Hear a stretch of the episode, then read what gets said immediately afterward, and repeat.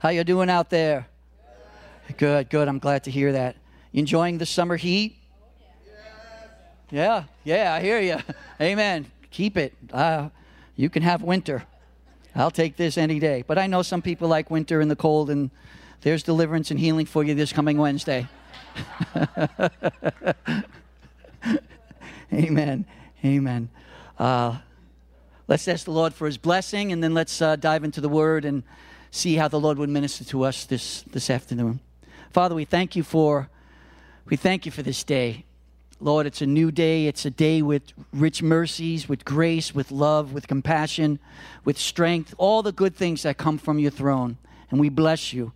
We ask you, Lord, as we gather around here now and we listen to your word, open up our ears, soften our hearts, strengthen our feet, and let us do the work that you have called us to do. Be with our pastor and his family as they're away. Bless them in their time fellowshipping with, with Kim's family and return him to us rested and safe. We ask in Jesus' name.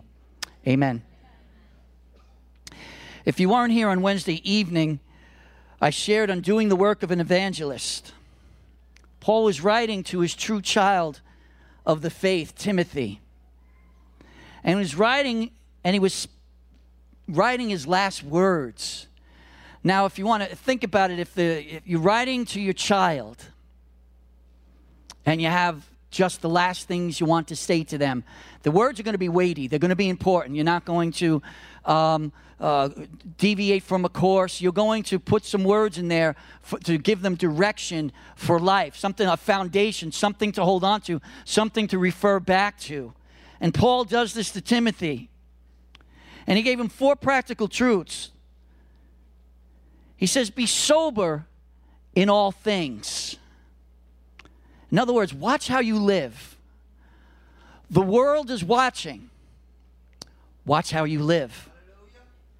There are people looking for the real Jesus. Watch how you live. Now, when I say that to you and I point the finger, notice there's three. I want to let you know there's three more pointing back at me. Watch how we live. Where we're off base, confess it to God, confess it to someone else, and get back online. Be sober in all things because the world is watching. Secondly, endure hardship. We live in a world now where we want everything really easy. We don't want our sensibilities to be ruffled. We don't want to deal with pain. We want everything we want. We want it at our fingertips and we want it now. And that's not the way it really works. That's not life. Life is hard, but God is good. Life will throw things at you that unexpectedly that you were not prepared for. But God, but Paul writing to Timothy says, endure hardship. If you think things are getting are hard now, get ready. Things are going to get harder.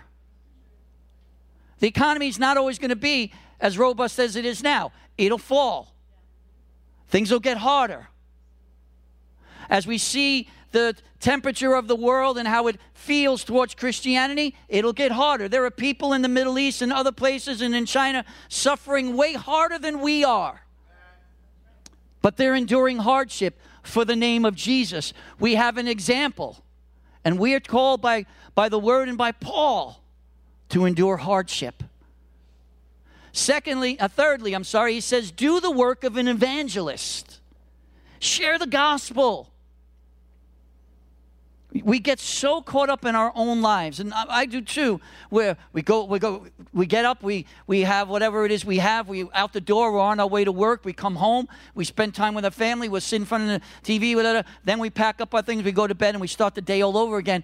And we isolate ourselves from a hurting world. And Paul is saying, listen, do the work of an evangelist. It's work, but where to do it? And lastly, he says, fulfill your ministry. What he's saying here is, is listen, what draws you, what, where is your heart drawn to when, it's, when it pertains to serving in the kingdom of God? Where is your heart drawn to when it, when it pertains to serving in the local church. Are you attracted to young people? Do you want to serve in the youth ministry? Are you attracted to children? Would you like to be a part of the children's ministry? Are you attracted to, you know, serving in, in some other capacity, whether it's ushering or, or homeless ministry or out on the bridge on a Saturday um, sharing the gospel? Where are you attracted? Where is something in you that says, this is what I should be doing and I should be doing it for the Lord and I should be fulfilling my ministry? I want to continue to focus on Paul's instruction to Timothy on doing the work of an evangelist. Uh, Friday, Candy texts me and says, uh, What's your message? I'm like, I-, I don't know. Yesterday, my wife says to me, What are you speaking on? I'm like, I don't know. And this was just yesterday morning. And I'm driving here and I get to the circle and I see the cherubim floating over the Dunkin' Donuts shop. Hallelujah. and it comes to me. Do the work of an evangelist, part two. What I wanted to, what I wanted to share in Scripture on Wednesday, the Lord held back for me to share today on Sunday, and that is doing the work of an evangelist, part two. We're going to look at the greatest evangelist we have ever known, and that is Jesus Christ, and how He set the example for us to do the work of the ministry, to do the work of an evangelist. And he used, and what a great example he used was a woman at the well. So if you will turn with me, we're going to be focusing on John chapter 4. But before we to read it, I want to let you know that God's heart has always been towards evangelism. Think about it. The Bible says, For God so loved the world that he sent his only begotten Son.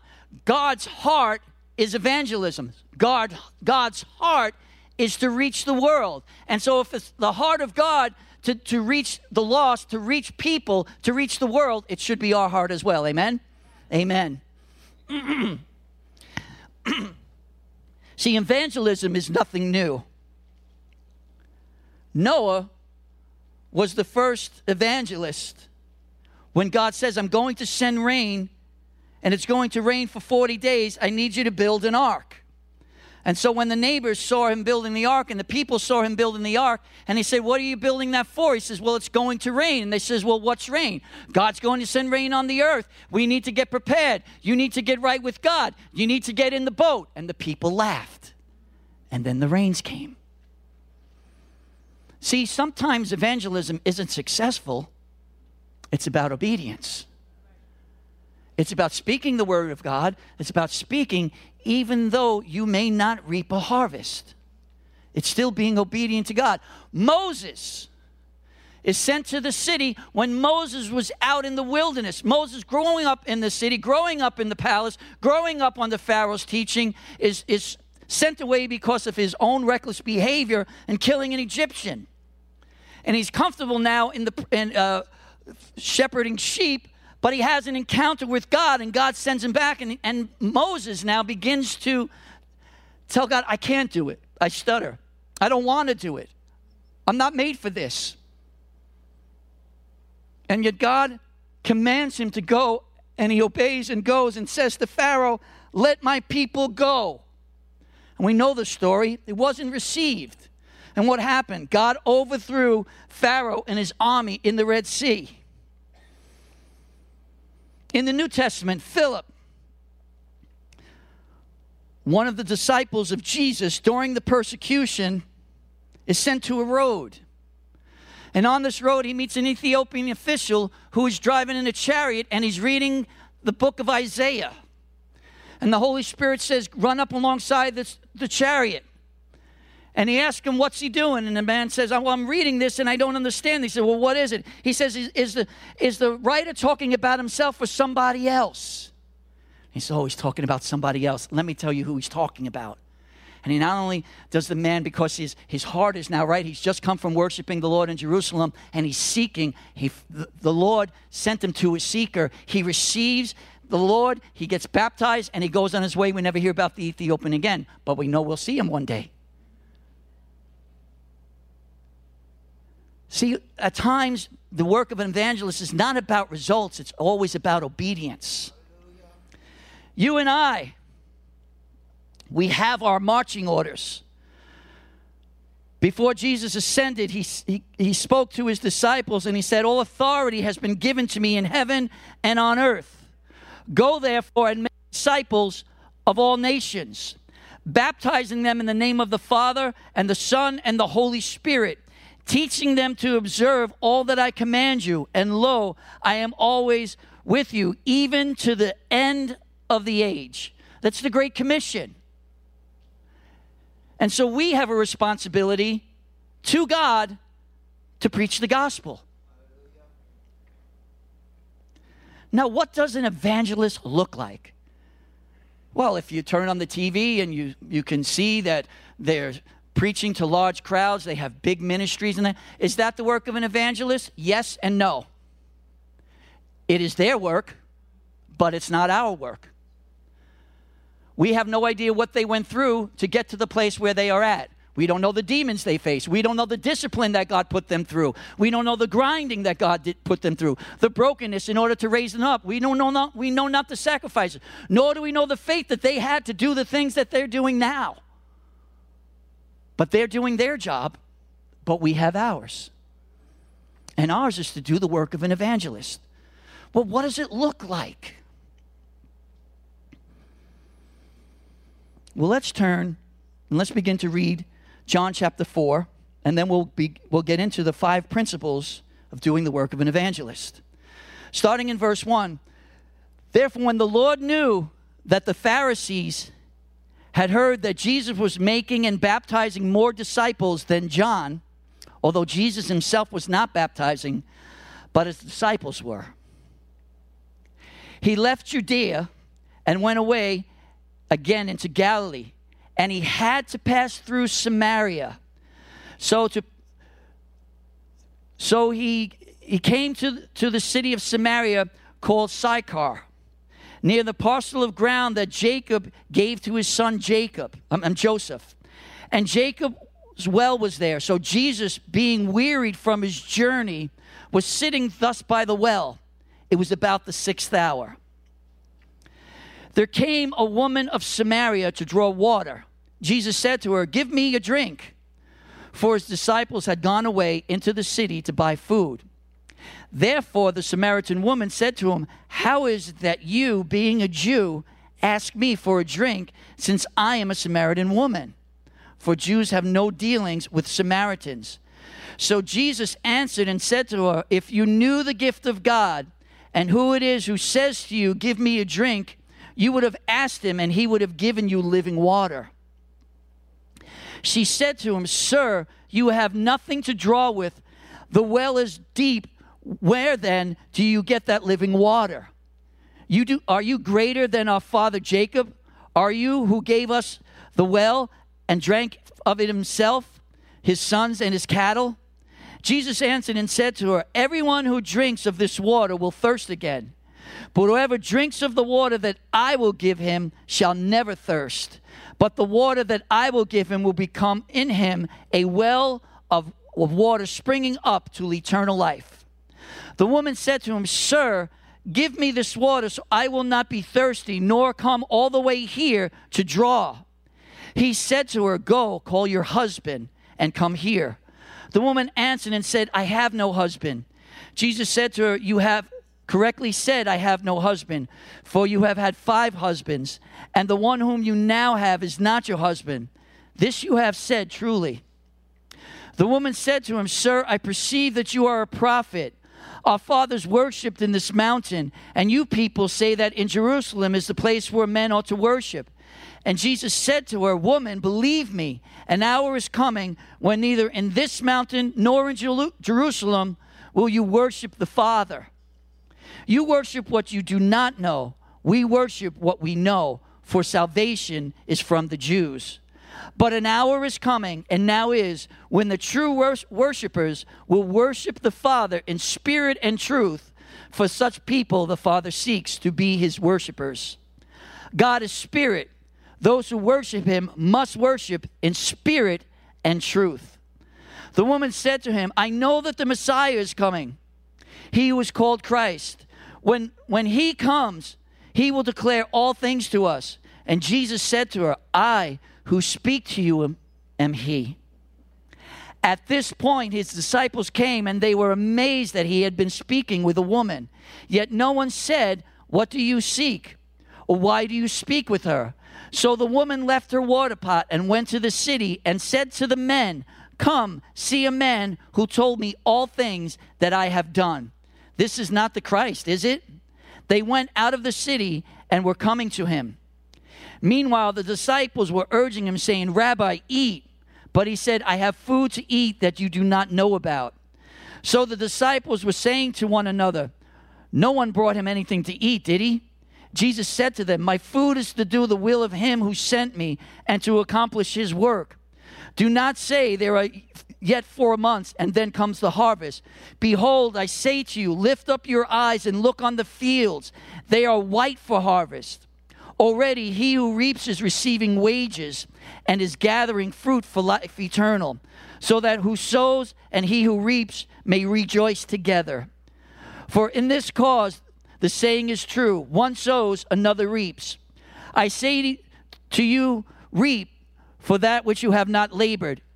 Others have labored, and you have entered into their labor. From that city, many of the Samaritans believed in him because the words of the woman who testified, He told me all things I have done. So when the Samaritans came to, to, Jesus, they were asking him to stay with them, and he stayed there two days.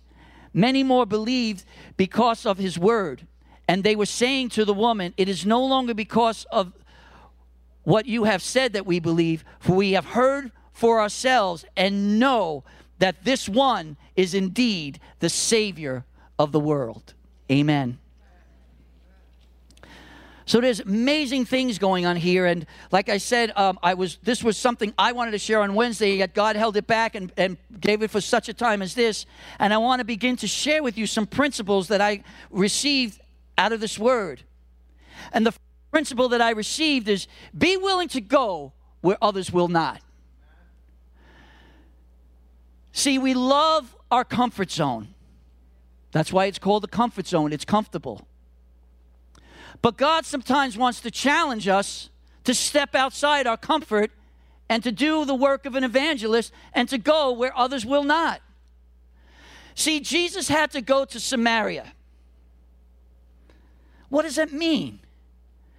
Samaria lies directly between Jerusalem and Galilee. In order to make the shortest possible trip, a person could simply pass through Samaritan territory on the way from the city. However, the Samaritans were loathed by most Jews. Racism, hatred for a people that were different than the Jews. A more common travel route would have been to cross the Jordan River into Perea, avoiding contact with the despised tribe. And yet, this verse says Jesus had to pass through this territory. Samaritans were half Jewish and half Gentile, both ethnically, sorry, just got to go with it, right? And religiously. So they were ethnically, blah, blah, blah, and religiously half and half and they were despised. This meant that this made them unclean. They were hated outcasts in the eyes of a common Israelite. Why would Jesus be obligated to go through this region if there were no if there were other options? In short, Jesus is not only submissive to God's timing, but also to his will. See, Jesus is our forerunner. He set the example. Not only did he set the example, but when he rose again and he says to his disciples to wait in Jerusalem for the promised Holy Spirit, he said to the disciples, You will receive power when the Holy Spirit comes upon you, and you will be my witnesses in Jerusalem, Judea, Samaria, and all the other parts of the world. See, now, Jesus led the way.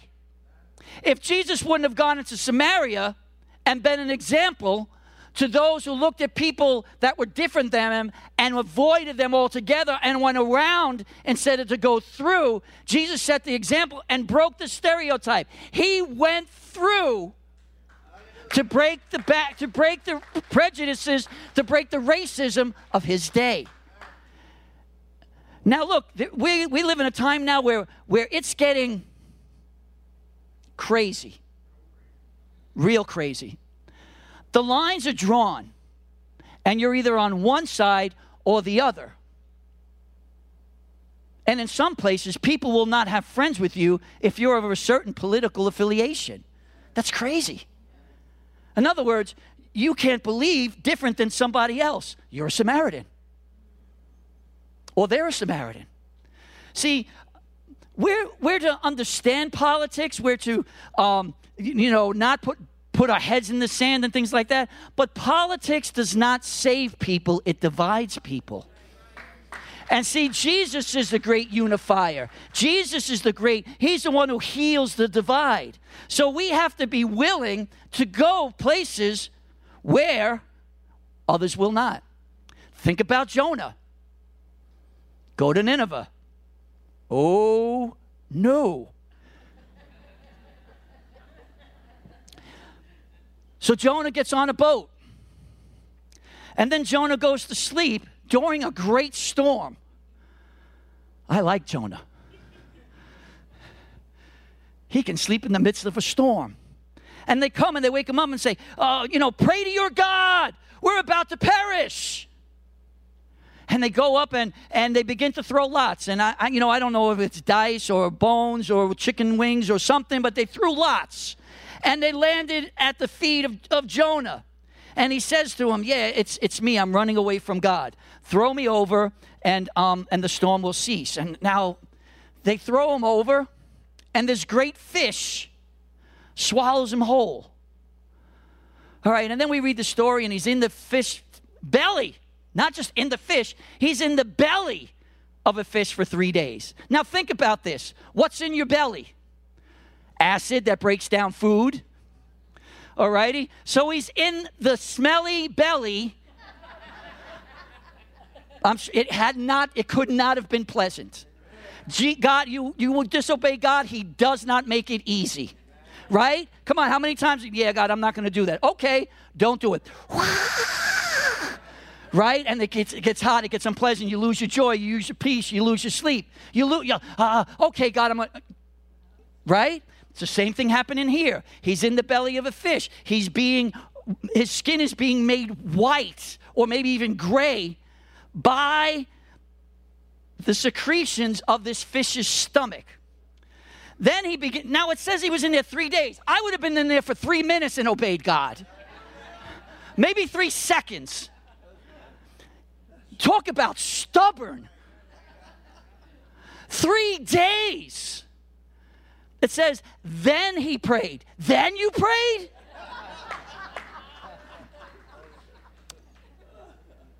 Wow. So then he prayed. And by some miracle, the fish vomits, vomits. Now, think about this. He's going to vomit you out.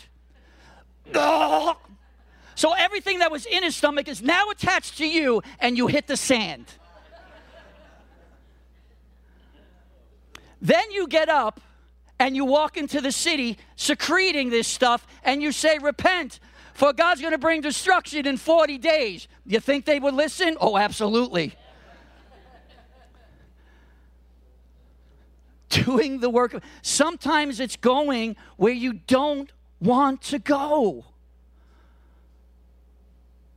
But who else is going to go bring the gospel if we won't? Look at the world now. It's okay to kill a baby outside the womb. Outside.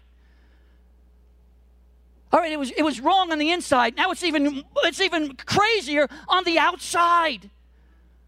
Crazy. Men and women have been men and women for eons. And now, even the identity of a man and a woman are being attacked.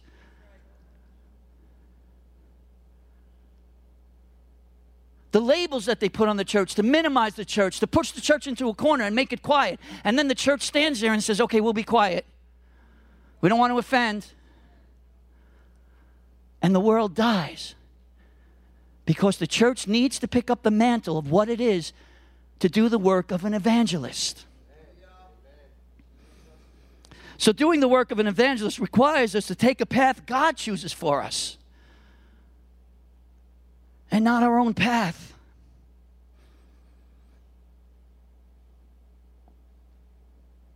Principle number two be on the lookout for divine appointments. See, it's amazing when we think about this, when we read this. Okay, so Jesus had to go through Samaria. Now, I don't know how far Samaria was from Galilee, but it wasn't around the corner. And there was no taxi, there was no Uber. It didn't say he rode a chariot, he walked. And it says that he got there about the sixth hour, which is noon. So he walked in the heat of the day. And he gets there. This is Jesus and he's tired. I, you know, he probably said to disciples, I, am done. I'm, I'm, I'm going to sit here. You guys go on. You know, you go down to, you, you go to the store. I'm beat. Can you imagine disciples like, this is the guy that walked on water. This is the guy that said to the storm, be still. He's tired? All right, rest. We'll, we'll, go, we'll go We'll go shopping. Be open and be on the lookout for a divine appointment. See, we've got to let God set our agenda. We get so insulated in our own little lives. We wake up at a certain time and we have our certain ritual, whether it's you, you start your devotions or, you know, whatever it is, you, you throw cold water on you, however you start, you know, you have your coffee or you have your Pepsi or Coke, whatever it is. I'm not a big coffee drinker, so I need my caffeine in the morning as well. How, you know, okay, something to get you going, and then, oh, look, it's time for work, get in the car, maybe you put on the new, you know what I'm saying? We have our isolate, then we get to work, we do, we come home, spend time with the family, we eat, we watch a little TV, we go to bed, and we start it all over again the next day. Same thing over and over and over. And we're isolated. And we never let God set our agenda. And because we don't let God set our agenda, we close ourselves off to God and we're living our own life. And the Bible says, He who lives his own life will lose it, but he who loses his life for my sake and the gospel will find it. So we wonder sometimes, my life has no purpose. Well, have you asked God to use you so that you can find purpose for why He saved you? So we must allow God to set our agenda. Begin to ask God for divine appointments. We have not because we've asked not. Divine appointments.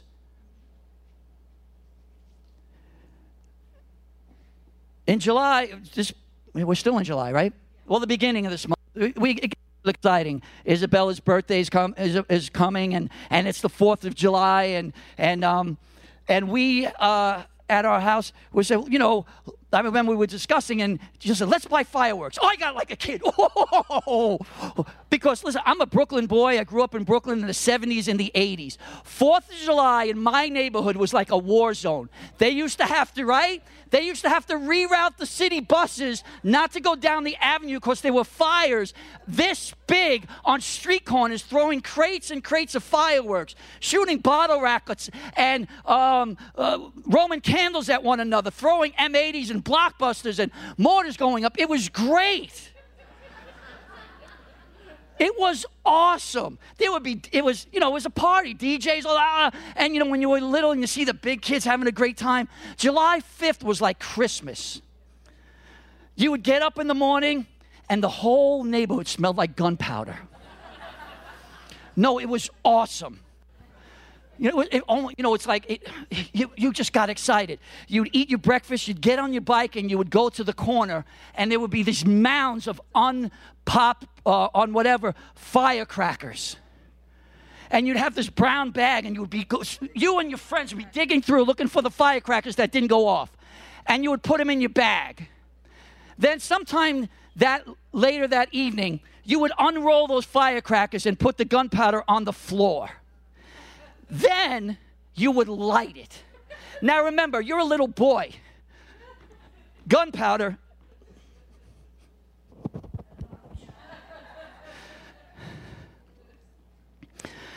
You come out, you look like a candidate for the Jerry Lewis telethon. It was awesome. It was fun. And so when, when Jill said, let's get fireworks, I was like, oh, yeah. I'm thinking of rerouting the bus routes. And then she says, We're gonna, well, you know, we'll have a barbecue, we'll have steak and potatoes. I'm like, wow, did we hit the lottery? But we, we went out and we went out, so we said, you know, there's a tent over here on Route 55 that we can get, we'll get some fireworks. Okay. So I pull in there and I walk in, and the guy goes, Uncle Mike. Yes. It was a boy that used to go to church here, and I taught him in the Joyful Noise Club when I did children's ministry 20 years ago. I was the kid's godfather. Oh, my son. You broke my heart when you left church. Come back. All's forgiven. No, but it was like, I was, well, look at you. You look just like you. You're big. My, he's a my six five, like two something. He's like a football player. I was like, look at you. You look just like your dad. Oh, I missed you. And I, and I know he's made some bad choices in life. Who hasn't in their early 20s, teens and 20s? Who hasn't made bad choices? So he made some bad choices. I said, So what? God loves you. He you come back to church, get restored, find your purpose, let God fill you, and do what He's asked you to do. I remember you standing on, used to stand on your stoop and call out to people, "It's Sunday, time to go to church." Sounds like a little boy was an evangelist, right? But the enemy come to steal it. I'm telling you now, the enemy's not going to win in this young man's life. God's will will prevail.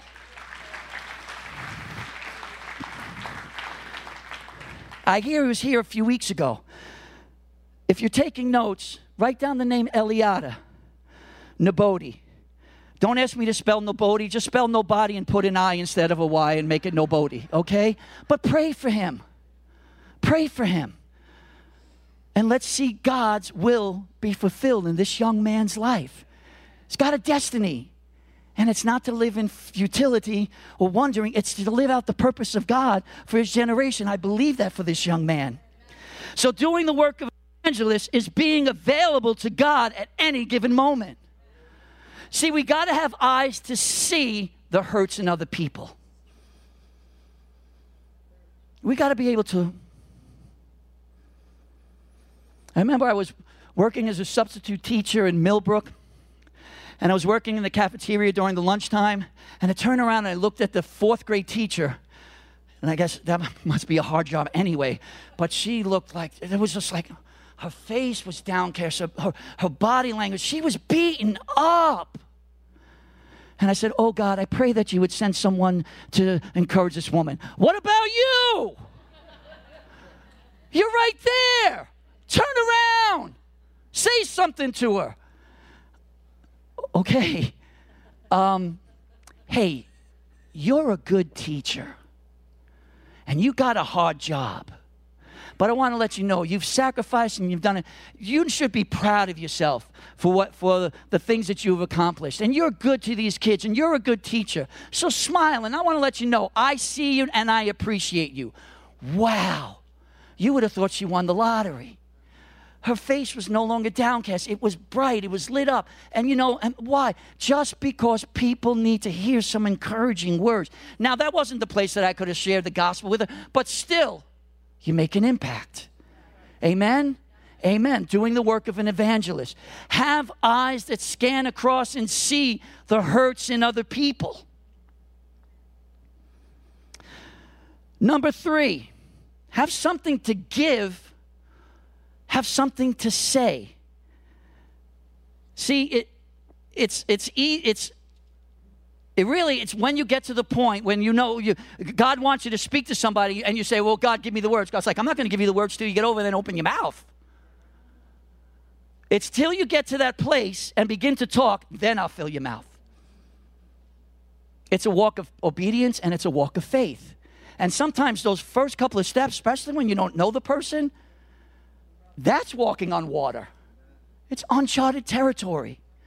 but have something to say, have something to give. Listen, their conversation started over water. Give me something to drink.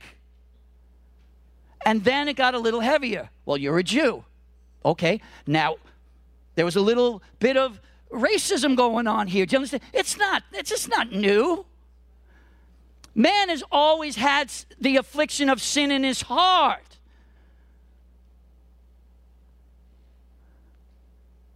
And this woman tried to minimize Jesus just like the people today try to minimize you and me and call us all sorts of names when we're none of the things above. So here he's at the well and they're talking, I'm thirsty, give me a drink, but you're a Jew and I'm a Samaritan woman. But he had something to give her. He said, Well, if you knew who you were talking to, and not in an arrogant way, he says, But if you knew who you were talking to, you would have asked me and I would have given you living water. Well, wait a minute, they're still talking about water. See, he didn't get offended that, he, that she called him a Jew. What are you doing in Samaria? You're supposed to go around it. What are you doing here? This is our well. Jacob built it. We, he gave it to his sons, and he gave, you know, and, and, and he, his sons, Jacob drank from it. Uh, blah, blah, blah, his sons drank from it. His cattle drank from it. What are you doing here? He didn't get offended. Oh, you offend? No, he says, listen. If you had known who you're speaking to, and you, if you would have asked him for a drink, he would have given you living water. Living water? They still did. Her interest is piqued now. He's drawn her in. Have something fresh to say. Now, how do you get something fresh to say? You have to have a daily devotion. If you don't show up to God daily, then you have nothing to give to somebody else. I can't give stale bread to a hurting world, it doesn't heal, it doesn't do anything. What God did yesterday is no relevance of what God wants to do today. And God wants to do something today and use you today to touch the life of somebody today to get myself. But the only way to do it is to get into His presence, is to get into His Word, is to worship, is to have that anointing be upon you. And now you're walking in strength. You're walking in joy. You're walking in the, in the, in, in the presence of God. You've got something to give, and it's fresh. You don't know what it is because maybe God hasn't revealed it to you. But when you start to step out, all of a sudden He reveals it to you. You got to have fresh bread. You got to have fresh manna. You've got to have something to give to a hurting world.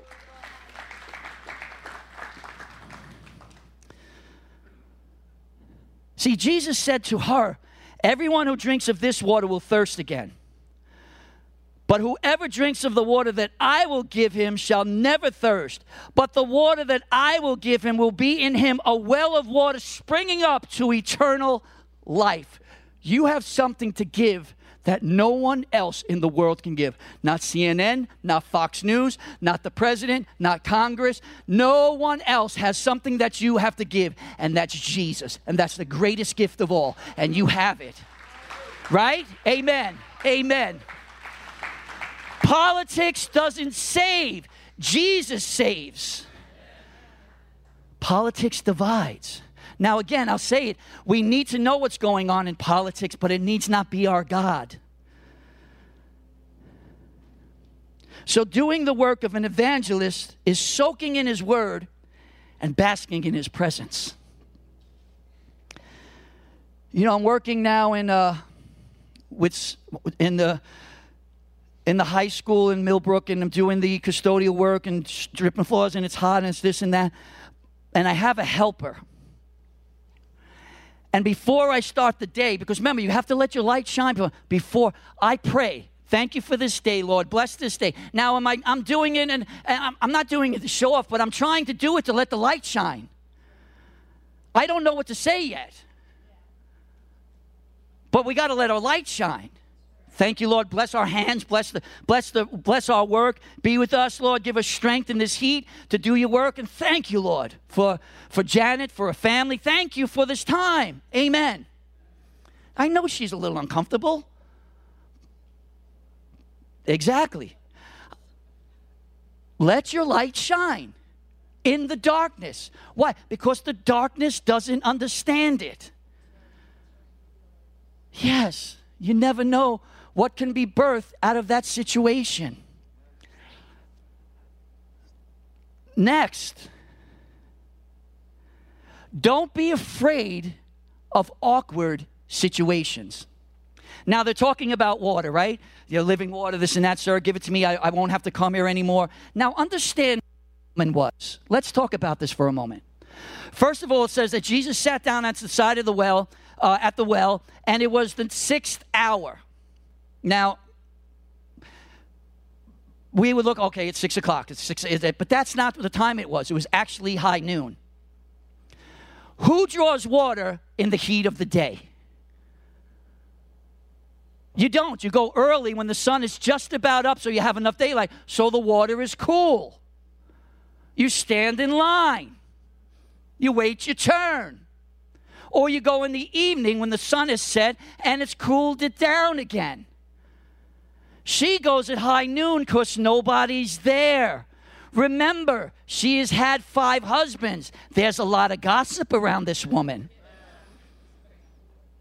There's a lot of finger pointing. Don't be like her. Look at her. She's on to number six.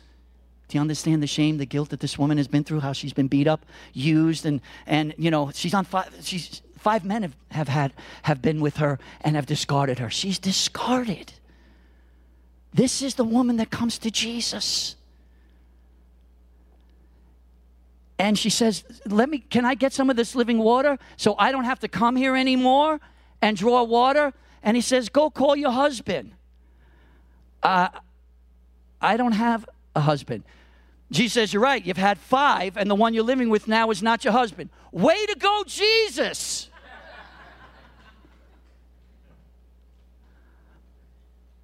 Here's the thing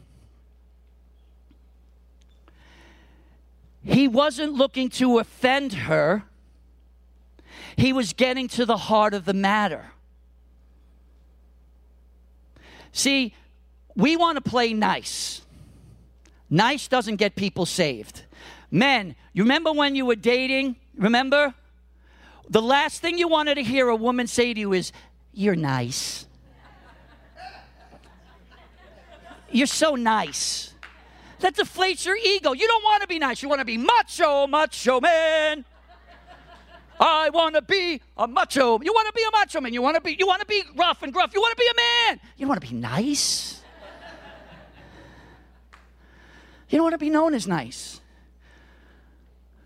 listen, you know, we're going to get a nice house and we're going to have a nice family and uh, I'll, I'll, get a nice job and we'll go on nice vacations and then we'll have a nice retirement and then you give me a nice funeral and then you talk, say nice things about me and then that's it.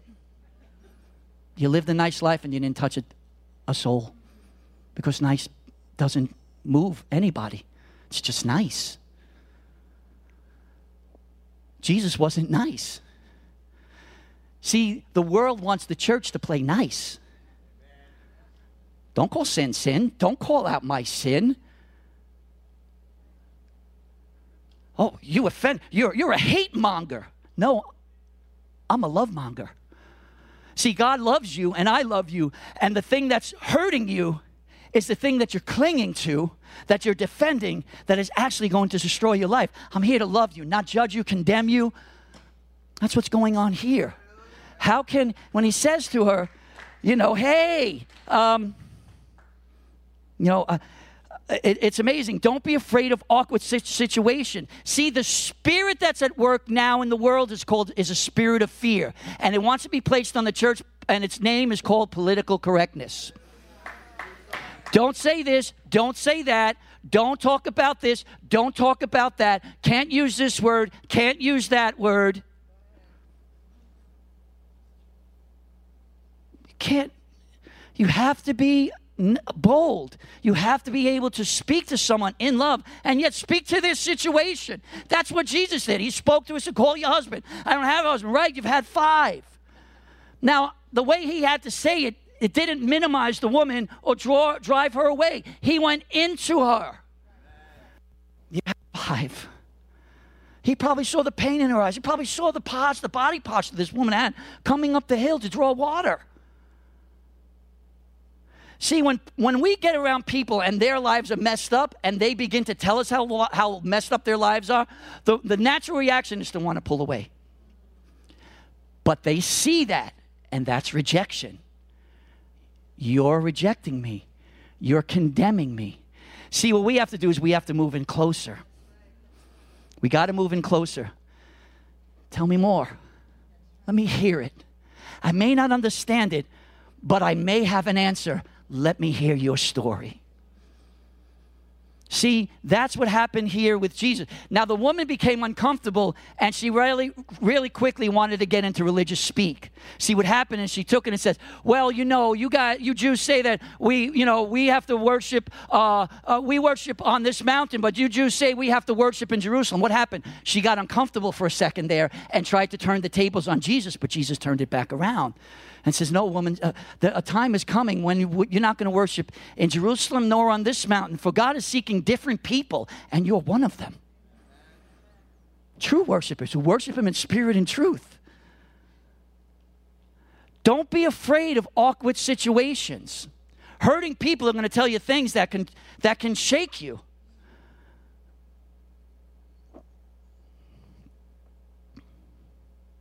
The truth hurts.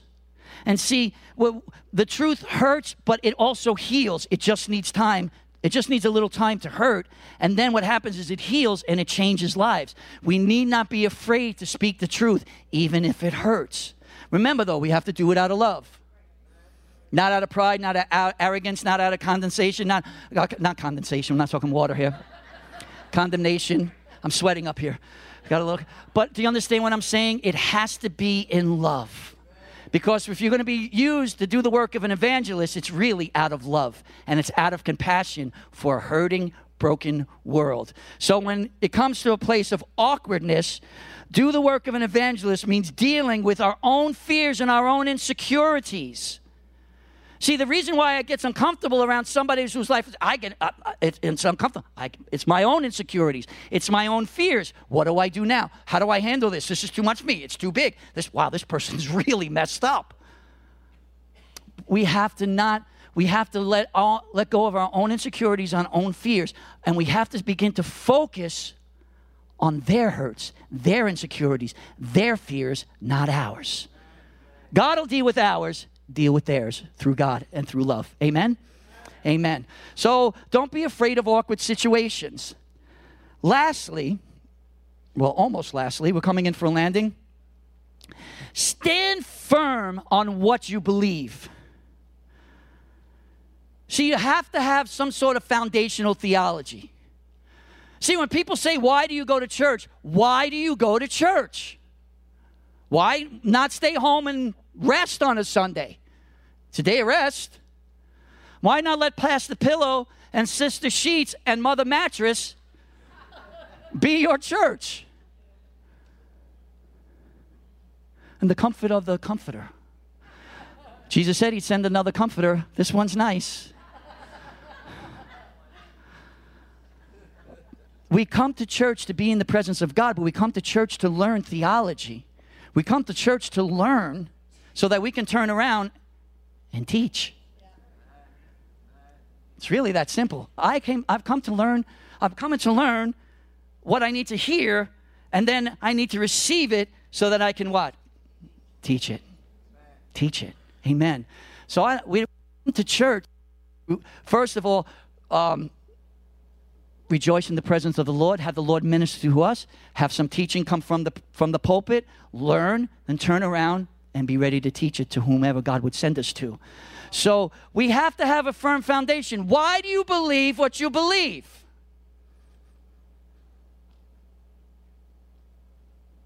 What about Allah? What about Buddha? I wouldn't follow somebody that needs a, a slim fast diet anyway. I mean, that guy just looks like. What about the Jehovah's Witness? What about the pygmies in New Guinea? Papua New Guinea. What about them? I'm not in Papua New Guinea, I'm here with you. Well, what about the babies? What about, no, what about? What about you? What about your hurts? Have a firm foundation. And when they attack the character of God, give them the character of God that you know. Have a firm foundation. God is love.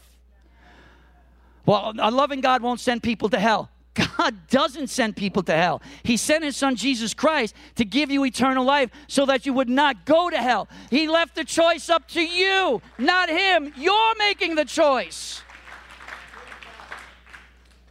Well, a loving God wouldn't do it. No, but there's some things called love and justice, and they run hand in hand.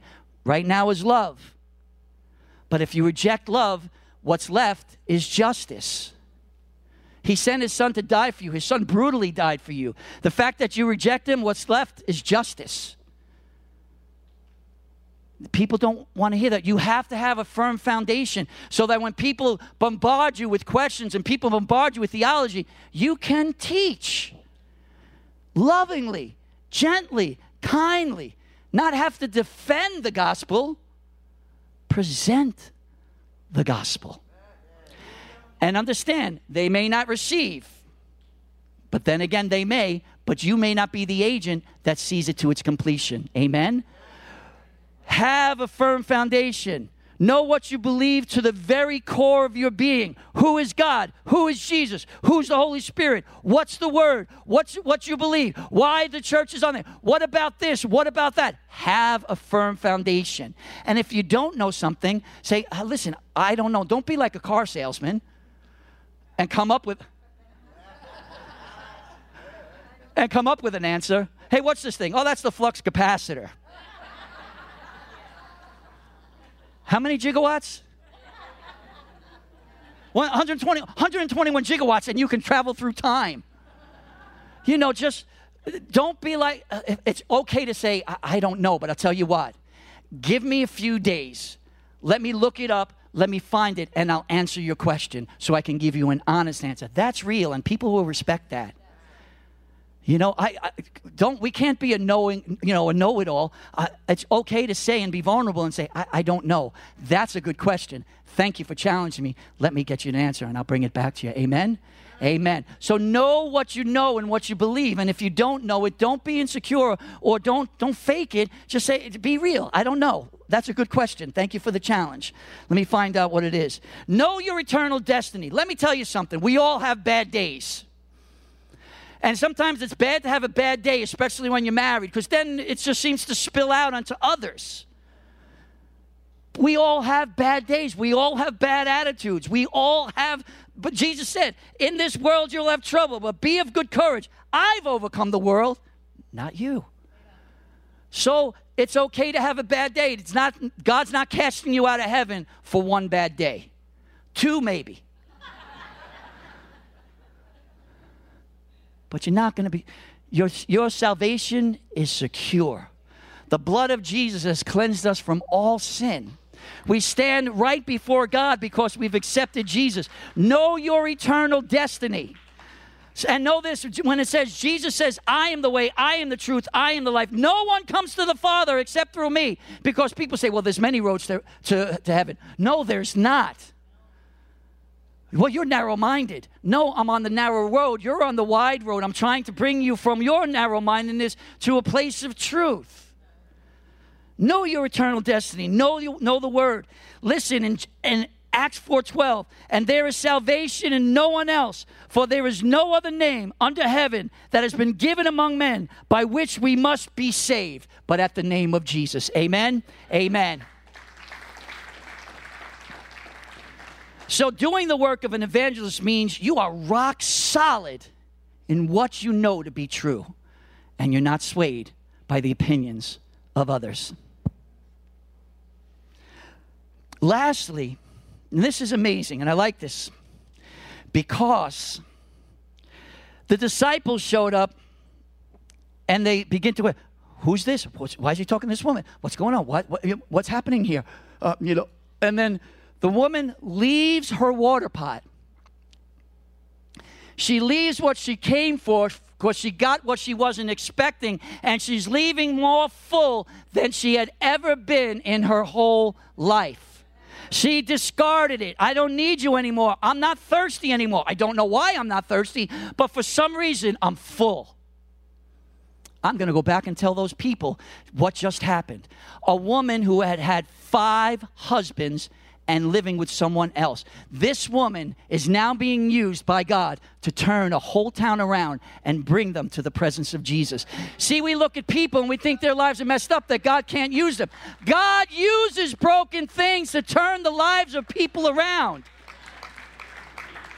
We have to be willing to speak to somebody and not judge them and say, well, you know, this person's life is really messed up. How can God use this person? One word from the Lord, one word of encouragement, something that they receive, that person will get so excited they can't help but tell other people. Do you remember when you first got saved and you were a mess? And people tell you about Jesus, and you'd be like, ah, man, I don't want to hear about that religious stuff. Get that religious stuff away from me. I remember being 19 years old, thinking I had it together.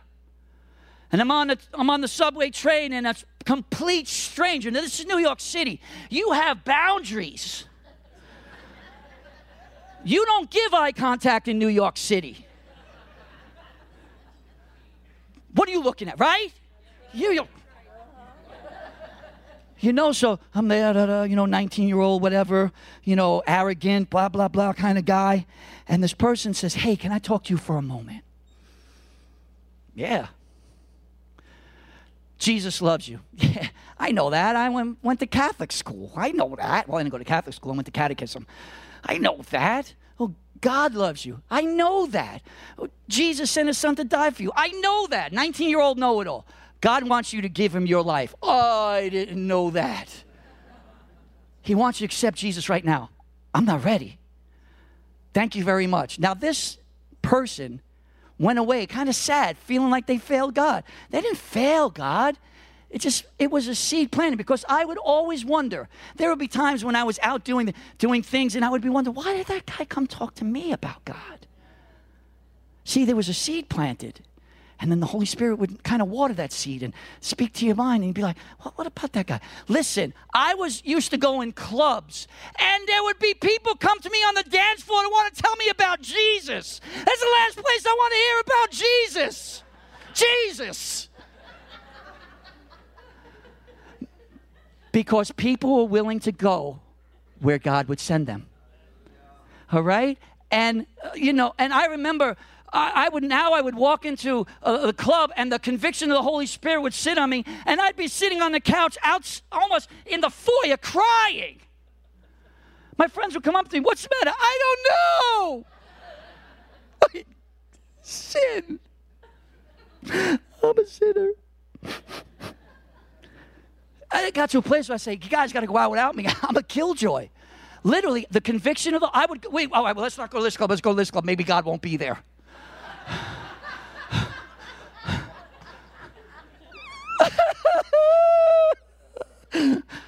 You, can't come out with us anymore. I know. You got to stop going to church. No, I got to go to more church. God will hunt you down. What started it? Some man coming up to me on a train telling me about Jesus. He started the ball rolling. A woman uh, at a pizzeria. I was working at a pizzeria, and the, the owner, I, I thought was a drug addict, and I was like, this is going to be a great place to work. The guy got saved two weeks before. I walk in, he's reading the Bible.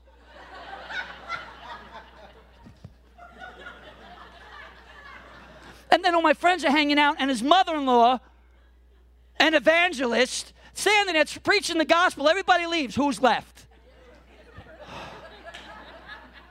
Want to come to Bible study? No. Want to come to Bible study? No. Want to come to Bible study? Okay. Want to accept Jesus? All right. But I, and this was true, I'll accept Jesus, but he's got to join me. I'm not joining him. Jesus like, yeah, okay, no problem. Go to a club. Doing the work of an evangelist, you don't get to see sometimes the fruit of it, but your obedience saves a person from hell. Amen? don't be afraid to be rejected. Don't even be afraid if people kind of are, mean to you. I mean, come on, they were mean to Jesus. He's up on the cross, hanging there. Come on down. He's stripped naked in front of his mother, hanging on a cross, been beaten. They're spitting at him as he's carrying the cross. How rejected can he be? What does he say? Forgive them. I don't know what they're doing. All love. All love. Don't be afraid when people reject you. They're not rejecting you, they're setting up a defense, an offense. The, it, the word of God cuts. It hurts. It, it, all of a sudden, you bring Jesus into the picture, and all of the sin is revealed, not to you, to them. So, what's their defense? To do just like the woman did. You Jews worship in Jerusalem. We worship on this mountain. Right away, it got religious. Do you understand what I'm saying? Listen, the thing is that I, I hear you, you, you could be angry at me, but listen, even you may be angry with God, but He loves you and He's trying to reach you. Have a good day. Leave them with love, even though they leave you with anger. Amen? Amen. So the conclusion is this one woman, this one woman. Now Jesus, he didn't, he didn't, he didn't, tell, you know, he didn't um, uh, heal her or talk about himself and the, and the ministry and the things that he done or church. And you need to do this, you need to do that. No, he just talked about water and how he can fill her, and he changed her life. And she turned around and and she brought people, and they and she changed the life of a town because he just gave her not what she thought she needed, but what she really needed. Amen. God bless you. Let's bow our heads in prayer. Father, the work of an evangelist is a blessing. But Lord, we get so caught up in our own lives. Lord, I ask forgiveness for myself. Even as I ask forgiveness for my brothers and sisters. We've been so consumed in the daily living that we forgot what it is to live daily for you. Bring us back, God. Give us a compassion and a heart for those that hurt, those that are lost, those that are broken, those that need to hear. Lord, Paul said to do the work of an evangelist. Lord, I pray that you would give us divine appointments this week to share the gospel. Let's not just play church. Let's be church. Help God help us. Bless your people. Comfort them. Be with them. Anoint them in Jesus' name. Amen.